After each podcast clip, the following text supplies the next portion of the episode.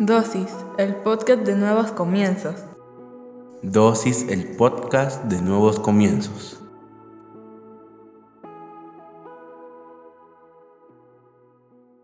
Bienvenidos sean todos y cada uno de ustedes una vez más a Dosis. Hoy hablaremos sobre consumismo. Primera de Timoteo 6 del 6 al 9 dice, por supuesto, la religión cristiana hace que nuestra vida sea mucho mejor, pero solo cuando uno está contento con lo que tiene. Porque cuando nacimos no trajimos nada al mundo y cuando muramos tampoco podremos llevarnos nada. Así que debemos de estar contentos de que tenemos ropa y comida. Pero los que solo piensan en ser ricos caen en las trampas de Satanás son tentados a hacer cosas tontas y perjudiciales que terminan por destruirlos totalmente. Cierra tus ojos, vamos a orar. Señor, te damos gracias por el privilegio que nos das de aprender en pequeñas dosis de tu palabra. Te pedimos que hables en nuestra vida, a nuestra mente, a nuestro corazón, que nos permitas comprender a cabalidad todo lo que nos quieres enseñar en esta dosis, pero sobre todo que lo que hoy aprendamos lo podamos poner en práctica en nuestra vida diaria. En el nombre poderoso de Jesucristo. Amén y amén. Es interesante cómo toda la economía de este mundo está enfocada en que tú no salgas adelante, sino que tú te gastes absolutamente todo lo que produces. Y ahí es donde se genera el consumismo, porque nos motivan a comprar aquello que muchas veces lo único que va a traer para nuestras vidas es un daño muy profundo a nuestra economía. ¿No me crees? Observa hoy en día. Tú tienes una televisión en tu casa, ves una más grande, con una mejor tecnología y ¿qué quieres hacer? Comprarla. ¿La necesitas o no la necesitas? Tienes un teléfono, pero ves el nuevo lanzamiento de otro más moderno. El que tienes actualmente no te falla, te es suficiente para ver tus redes sociales, pero inmediatamente comienzas a pensar en el siguiente modelo. Y si acabas de salir de la deuda de haber comprado uno, ya estás pensando y proyectándote a la deuda que te va a representar este nuevo modelo. Eso es el consumismo. ¿Quieres ir un poquito más profundo? ¿Sabes? Una taza de café en promedio en un hogar te sale en un promedio de un quetzal. Pero está de moda ir a pagar 40, 50 quetzales por el mismo café, por la misma calidad, solo que en un restaurante. ¿Y sabes qué preferimos? Ir a ese restaurante. Eso es consumismo.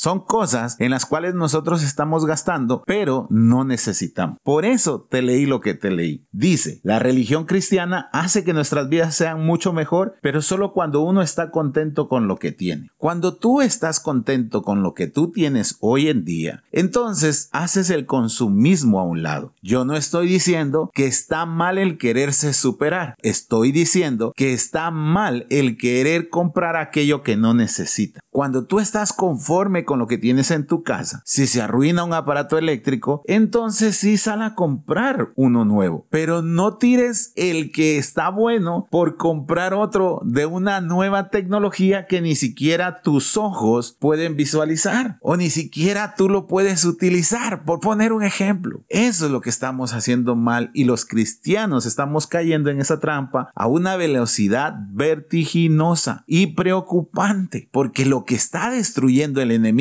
es nuestra economía y no nos damos cuenta que se está cumpliendo esta palabra. Pero los que solo piensan en ser ricos caen en las trampas de Satanás. Y una de las trampas más grandes es que tú vivas endeudado a causa del consumismo, a causa de comprar cosas que tú no necesitas, pero que tú crees que te han generado una necesidad y que te dan un valor agregado ante la sociedad. Y esa es la equivocación. Lucas 12:15 dice, luego miró Jesús a los que estaban ahí y les dijo, no vivan siempre con el deseo de tener más y más. No por ser dueños de muchas cosas se vive una vida larga y feliz. Hablando esta semana con un amigo, le decía, ¿cómo hicieron nuestros abuelos? ¿Cómo hicieron nuestros padres? Ellos no salían todos los días a la cafetería. Ellos llevaban su comida al trabajo. Ellos vivían con muy pocas cosas. Es más, posiblemente la única suscripción que tuvieron es la del periódico. Pero hasta ahí, ellos no compraban un vestido para cada fiesta a la que los invitaban. Ellos no cambiaban de traje porque el traje había cambiado de estilo, de moda, de diseño, de lo que tú quieras. No lo hacían. No gastaban en cosas superfluas. No eran consumistas. Nosotros sí. Y eso está arruinando nuestra economía y nuestra paz. No estamos viviendo más, estamos viviendo menos. Precisamente hubo una reunión de la Asociación de Seguros en Guatemala. ¿Y sabes cuál es la próxima enfermedad que van a atacar? Son las enfermedades que tienen que ver con la mente, con tu cerebro, porque vivimos estresados, porque vivimos preocupados. ¿Y sabes qué genera esa preocupación? Ese deseo de tener más y más sin tener los recursos adecuados para comprarlos. Y por eso vivimos endeudados y preocupados de qué vamos a hacer el día de mañana. Tiene razón lo que dijo Jesús. No vivan siempre con el deseo de tener más y más. No por ser dueños de muchas cosas se vive una larga vida y feliz. Mis abuelos eran felices con lo mucho o lo poco que tenían, no con estar viendo lo que tenía el vecino. Proverbios 27:20 dice, hay tres cosas que nunca están satisfechas, la tumba, la muerte y la ambición humana. Siempre habrá una nueva tumba, siempre habrá más muertes, pero siempre habrá más ambición humana. Somos ambiciosos, queremos más, siempre queremos algo mejor, pero no medimos las consecuencias de tener esa ambición. Como te digo, yo no estoy diciendo que no te superes, supérate, haz todo para mejorar tu nivel y calidad de vida. Hazlo, prepárate, estudia, pero no caigas en la red del consumismo, porque eso va a destruir tu estabilidad emocional, tu matrimonio y tu hogar. Aunque tú no me lo creas, ¿cuánta gente se ha quitado la vida a causa de una deuda o que no pudieron mantener el nivel socioeconómico aparente que tenían. ¿Cuánta gente vive huyendo? ¿Cuánta gente vive cambiando su número de teléfono con tal de que no lo llamen para cobrar? Y cayeron en eso por el consumismo. Por eso dice la palabra, la ambición humana está entre esas tres cosas que nunca serán satisfechas. Santiago 4.1.3 dice, ¿saben por qué hay guerras y pleitos entre ustedes? Pues porque no saben dominar su egoísmo y su maldad. Son tan envidiosos que quisieran tenerlo todo y cuando no lo pueden conseguir, son capaces hasta de pelear, matar y promover la guerra. Pero ni así pueden conseguir lo que quieren. Ustedes no tienen porque no se lo piden a Dios. Y cuando piden, lo hacen mal porque lo único que quieren es satisfacer sus malos deseos. Qué increíble. Hay guerras y pleitos porque somos envidiosos, por nuestro egoísmo, por nuestra maldad, porque queremos tenerlo todo. No puedes tenerlo todo. Y cuando no lo puedes conseguir, eres capaz de pelear, matar y promover guerra. ¿No me crees? Los chismes, la envidia, el enojo, la ira, la frustración. Eso genera una guerra en ti y una guerra en tu hogar. Sí, porque yo no puedo darme ese lujo. ¿Te das cuenta? No, no hemos analizado que el consumismo nos está orillando a vivir peleados, pero ni así puedes conseguir lo que quieres. No tenemos porque no se lo pedimos al Señor y cuando se lo pedimos, solo le pedimos algo para satisfacer lo malo que deseamos. Dios te va a proveer lo necesario, no tus caprichos. El consumismo es el arma que estado utilizando el enemigo para sigilosamente